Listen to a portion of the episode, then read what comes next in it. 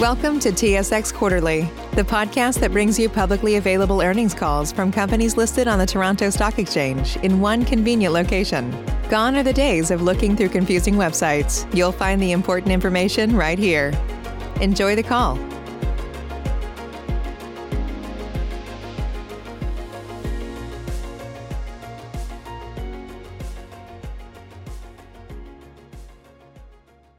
Ladies and gentlemen, thank you for standing by, and welcome to the Exco Technologies Limited Second Quarter Results 2020 conference call. At this time, all participant lines are in a listen-only mode. After the speaker's presentation, there will be a question-and-answer session. To ask a question during the session, you will need to press star one on your telephone. If you require any further assistance, please press star zero. I would now like to hand the conference over to your speaker today, Darren Kirk. Thank you. Please go ahead, sir. Thank you, Justin. Good morning, ladies and gentlemen.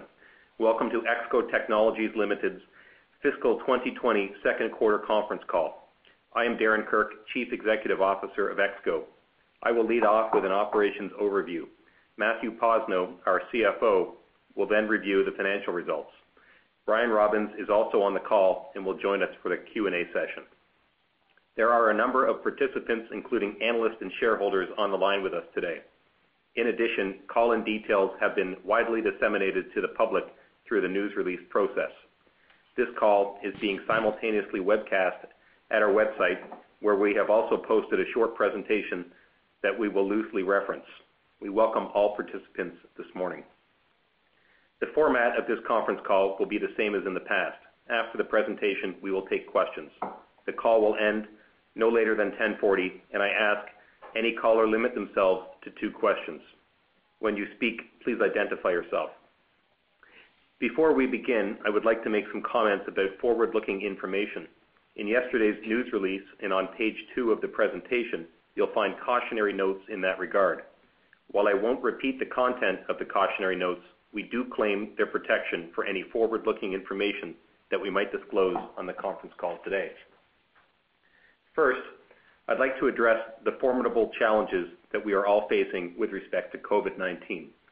I want to assure you Exco is taking the necessary actions to protect the health and safety of our employees, meet the essential needs of our customers, and minimize the adverse impact on our finances. Of course, we are also continuing with the necessary investments to both solidify and enhance our competitive positioning for the immediate and longer term. Second, I would like to point out that our results this quarter clearly demonstrate the benefits of our diverse operations, the strength of our leading positions in these niche market segments, and the essential nature of our tooling products, which feed into many critical industries beyond just the automotive sector. The COVID pandemic hit just as we were reaping the benefits from our various operational enhancements we've been implementing over the past many quarters. Nonetheless, despite difficult conditions, we managed to largely maintain our top line, grow our EPS, and generate solid free cash flow.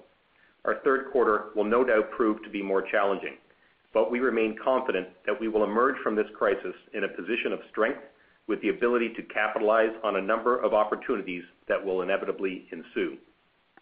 And last, but certainly not least, I would like to thank our employees who have adapted admirably to the significant changes thrust upon our business practices in a very short order. I couldn't be more proud of how our employees have handled these challenges while getting the job done and, above all, staying safe. Digging into the quarter, I'll start with our Automotive Solutions segment on slide four. Overall, industry light vehicle production in North America was lower by about 10%, while production in Europe was down by about twice that amount. Trends obviously progressed downward throughout the quarter, which ended with automotive production at a virtual standstill. Nonetheless, segment sales were essentially flat compared to the prior year, which continued our track record of outperforming industry vehicle production levels. Sales in the quarter were supported by a number of program launches, particularly at Polydesign and AFX, both of which recorded higher revenues. Sales were somewhat softer at Polytech and Neocon. However, both these entities outperformed the broader market on the strength of their product portfolios and aided by accessory sales, which do not always move in sync with vehicle production volumes. Looking at business conditions on slides five and six, automotive production in both North America and Europe remain largely idle as I speak. Several OEMs are currently planning to restart production at their facilities in Europe and North America by mid-May. However, there remains considerable uncertainty around the exact timing and how fast these facilities will ramp up. We remain focused on ensuring we are able to meet demand once production recommences. We have taken several actions on this front, including refining employee safety measures, building finished good inventory levels where we can, and strengthening the robustness of supply chains across our businesses. I would point out that even through the widespread shelter-in-place orders in April, U.S. vehicle sales are estimated to be at about 40% of pre-COVID levels. This activity has provided a base for ongoing accessory sales and will help curtail the downdraft to our results until vehicle production levels ramp back up. Looking at quoting activity, it has certainly slowed in the last few months across the group. Nonetheless, we are still very much active in this regard and continue to win more than our share of programs.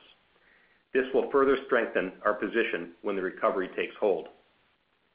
Moving on to the Casting and Extrusion segment on slide seven, sales were modestly lower than the prior year quarter, but our sales held up better than general economic conditions would otherwise suggest. This solid performance mostly reflects the long cycle and/or critical nature of our tooling products. Many of our extrusion tools, for example, feed into essential industries, including medical equipment, food and beverage packaging, and building materials for emergency facilities, just to name a few. Our results, however, also speak to the strong market positions of our various businesses, contributions from the significant investments we have made in recent quarters, and the benefits of our scale and multi-plant footprint. These advantages are unmatched by any of our competitors across the segment, and I assure you they are struggling to keep up. Within the segment, sales were relatively stable in the Large Mold Group as work continues under our existing programs, despite the vehicle production stoppage at virtually all OEMs. Quoting activity and new program awards continued at a high level during the quarter, and we see ample opportunity for further wins in the quarters ahead. Also within the segment, sales were lower at the Extrusion and Castool groups due to lower steel prices and generally weak market conditions through the quarter. Nonetheless, we believe we gained share helped by our competitive advantages I just mentioned, but also as a result of Castool's robust portfolio of industry-leading products and sales efforts, together with solid execution in the Extrusion Group. Beyond the sales, we continue to make the necessary investments in our people, equipment, and infrastructure to further strengthen our competitive position. We are proceeding cautiously, but continuing with our prior investment plans, including new machinery in the Large Mold Group, the expansion of Castool's new facility in Morocco, and ongoing upgrades and enhancement of equipment across the segment's operations in general. I will now pass the discussion over to Matthew to discuss the financial highlights of the quarter. Matthew? Thank you, Darren. Good morning, ladies and gentlemen. My comments will cover slides 10 to 15 of the presentation. Consolidated sales for the second quarter were 120.2 million dollars, compared to 123.5 million in the same quarter last year, a decrease of 3.3 million or 3%. Casting and Extrusion revenue declined by 3.4 million, and the automotive business was essentially flat. Foreign exchange rate fluctuations contributed 2.5 million to sales during the quarter. Consolidated net income for the second quarter was 9.5 million, and earnings per share was $0.24 compared to 8.6 million or $0.21 per share in the same quarter last year, an increase in net income of 11%. Excluding a net expense of 300,000 dollars in the prior year quarter related to the deconsolidation of ALC, adjusted net income was higher by 7%. The consolidated effective income tax rate for the quarter was 22%, compared to 23% the prior year period. Turning to Automotive Solutions segment on slide 13, sales in Q2 were consistent with last year at 73.4 million. Excluding foreign exchange rate movement, segment revenues were down 1.5 million dollars or 2% during the quarter. Segment sales were supported by a number of program launches for both new and existing products, particularly at Polydesign and AFX. The segment's reported pre-tax profit of 9.4 million in the second quarter Uh, was an increase of 300,000 or 3% over the same quarter last year.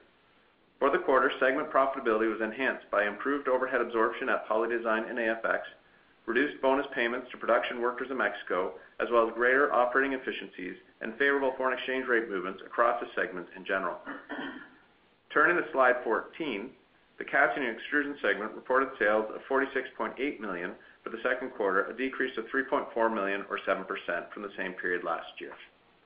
The Casting and Extrusion segment reported 4.5 million dollars of pre-tax profit in the same quarter, a decrease of 100,000 or 2% from the same quarter last year. Profitability reduction occurred within the extrusion group for the quarter due to adverse overhead absorption given the decline in extrusion die volumes. Separately, profitability at the large mold group was higher during the quarter as progress with various efficiency initiatives continued to move ahead. Castool's profitability was up during the quarter despite the sales decline due to reduction in steel prices and favorable foreign exchange rate movements. Cash flow from operating activities in the second quarter was 18.6 million dollars compared to 14.8 million in the comparative quarter, and 28.3 million year to date compared to 19.7 million. Increased net income, higher non-cash expenses, as well as improvements in non-cash working capital are contributing factors for the increase in cash flow from operating activities. The company generated free cash flow of 12.5 million dollars in the quarter after 5.9 million capital expenditures and repurchase of 439,000 shares for 3.3 million dollars on the normal course issuer bid up to March 13th. Since that date, no purchases have been made on the normal course issuer bid. As indicated on slide 15, EXCO's balance sheet and liquidity remain very strong. EXCO's net cash position totaled 11.9 million dollars as of March 31st. Principal sources of liquidity include generated free cash flow, 35.7 million dollars of balance sheet cash, and 27 million dollars of unused availability under its 50 million dollar committed credit facility, which was renewed during the quarter, which matures now in February 2023. The company has stress tested its financial liquidity position and expects to remain free cash flow positive during the second half of fiscal 2020 while remaining in compliance with its financial covenants. As a result, the company will continue to make its dividend payments a priority. That concludes my comments. We can now transition to the Q&A portion of the call. Justin? And thank you, sir. As a reminder, to ask a question, you'll need to press star one on your telephone. To withdraw your question, press the pound key. Please stand by while we compile the Q&A roster. And once again, ladies and gentlemen, that is star one if you would like to ask a question. And our first question comes from David Ocampo from Cormark Securities. Your line is now open. Good morning, guys. Morning. Morning, David. My first question is on Automotive Solutions. Kind of when we think about kind of the revenue trends that we're seeing today, I'm just trying to get a sense on how much of the cost that's in that business is fixed versus variable. I know I know margins turned negative in 2008, 2009. I'm just trying to get a sense if that is something that we can expect again in the next quarter. Sure. Um, I guess, you know, to the extent that uh, labor is in place in Mexico, um you know, those facilities at Polytech and AFX uh, are not uh, operating currently pursuant to the government um, shelter in place. Mexico is, at this point, not considered auto to be an essential industry. Uh so we do uh we are paying the labor in Mexico. Um, that is kind of the uh, the bulk. I mean there's other uh, fixed cost items, but uh, the labor continues to be paid through this period. With respect to Morocco, similar situation, although there are government subsidies in place that um, significantly reduce the labor costs that we have there. And uh with respect to NeoCon, those operations have um, continued. As we mentioned, they uh, have a high degree of uh, accessory sales, uh, and there's still demand for their products. NeoCon is using work share type arrangements to reduce the labor costs. Um, but I think it's difficult for me to give you an exact figure, David, but that's some color around um, what's going on with the labor component of the cost. No, that's great. Kind of on the same theme here margins while we're talking about it, Casting and Extrusion, I think this is the second quarter of kind of sequential improvements, and that's a welcoming change from the declines over the last few years. How much of that is related to the fuel and the steel surcharge, and how much of it is that from margin improvement that you're seeing in your large mold division? Um, I can't give you an exact magnitude, but uh, certainly uh, both uh, contributed. Um, Across the casting and extrusion segment, uh, our operations today are entirely different than they were five years ago. Uh, as I mentioned in the preamble, uh, we've kind of started to really hit our stride across that segment in the large mold group in particular before the COVID measures took hold. And um you know, we are now much more efficient across the board Um, from large mold through uh, Castool uh, and extrusion. So uh, I would expect that we're going to obviously go through the third quarter here, which is going to be quite challenging, but a lot of this margin improvement that you're seeing will stick when we come out the other side, and we'll continue to improve upon it. Great. That's my two. Thank you. And our next question comes from Michael Doumet from Scotiabank. Your line is now open. Uh, hey, good morning, guys. Uh, good morning, Michael. Uh, hey. So I wanted to just maybe go back to the first question. Any way you can break out for the automotive solution, the labor versus the material cost in that segment, just generally um, you know, rough figures? Um, I don't have those numbers in front of me. Um, I guess we can think about it for subsequent calls, but I don't have those figures at my fingertips. Okay. Um and maybe just going back to the outperformance on the sales side for automotive solutions, just thinking about how much you attribute that to product launches in some of your businesses there, and how much you attribute to the sales accessory products being more closely aligned to SAARs versus production. I'm just trying to think about, you know, as we go through the downturn and through the recovery, how to think about the numbers and the organic growth versus um, SAAR and production. Well, you know, it's hard uh, through kind of these uh, extreme events that are taking place right now. Uh, although I will say that in normal times, we tend to have sales excluding FX that are about five to ten percentage points higher than vehicle production volumes. And uh so that's kind of where we expect to uh, be uh, when we get through this uh, crisis. But for the next quarter or so, it's difficult to give you guidance. Okay. Um, if I could just sneak in one more question. Um, you know, you guys have maintained a very conservative balance sheet. Uh, presumably, that's better positioned you versus your peers um, in this downturn. I mean, do you look out and look for opportunities at this point to deploy capital um, when you get better visibility on the recovery?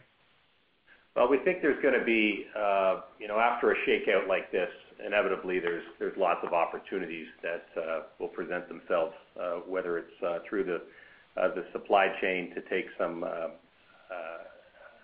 opportunistic um, uh, M&A there or even on the broader competitive side. And so, you know at at this point, and at all points, we do see our financial position as being a strength. We've stopped off the share repurchases in part because we want to preserve that strength to take advantage of any opportunities that Uh, we see. And uh you know, I don't have anything specific uh, in mind to share at this point, but uh, rest assured we're looking, and we're going to take advantage of them when we can. Okay. Well, thanks for the answers, guys. Good luck and stay safe. Thanks, Michael. Thank you. And ladies and gentlemen, if you'd like to ask a question, that is star one. Again, ladies and gentlemen, if you would like to ask a question, that is star one. Our next question comes from Peter Sklar from BMO Capital Markets. Your line is now open. Hi, thanks. This is Chang filling in for Peter. Um, our first question is that uh, if you guys could give us an update on the outlook of the recovery in the non-residential construction market. Um, how long will that take? Kind of what activities are you seeing, et cetera? Uh, I think it's uh, very difficult for me to give you guidance on that, Chang, although I do appreciate the question. There's just so much uncertainty out there that any guidance I gave you would be no no better than anything else that you may come up with. So I think I'll pass on that one. Okay, thanks. Um, I see that uh, you guys mentioned that you do have some inventory built up at Polytech and AFX in Mexico um, in the event that Mexico were to be delayed. Um, if Canada or U.S. were to restart production earlier, how much inventory are we talking about here? And kind of, um, do you expect Mexico to be uh, restarting in line with U.S. and Canada?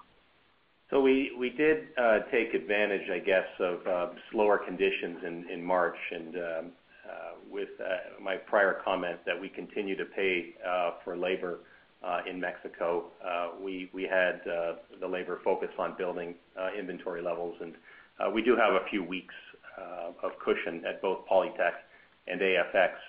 Uh, having said that, uh, it is our expectation that uh, Mexico, while nothing formal has been said to date, uh, there's indications that Mexico is uh, willing and uh, going to come online at the same time as production within North America. So that's our expectation, but we do have a few weeks of inventory as a buffer. Okay, thank you. That's everything. Thank you. And I'm showing no further questions. I would now like to turn the call back to management for uh, further remarks. Uh, okay, thanks, Justin. Uh, appreciate everyone's uh, time on the call today. Uh, uh, obviously some difficult times, but again, we feel that we're very well positioned to get through these challenges and to come out stronger on the other side. So we look forward to speaking with you all at our next uh, quarterly conference call, and uh, stay safe, everyone. Thank you. Thank you. Ladies and gentlemen, this concludes today's conference call. Thank you for participating. You may now disconnect.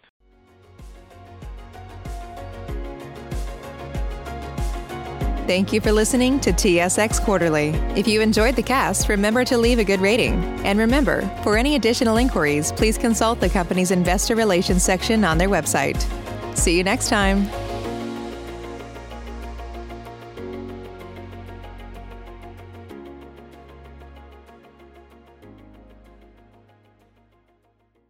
Say goodbye to your credit card rewards. Greedy corporate mega stores, led by Walmart and Target, are pushing for a law in Congress to take away your hard earned cash back and travel points to line their pockets. The Durbin Marshall credit card bill would enact harmful credit card routing mandates that would end credit card rewards as we know it. If you love your credit card rewards, tell your lawmakers hands off my rewards. Tell them to oppose the Durbin Marshall credit card bill.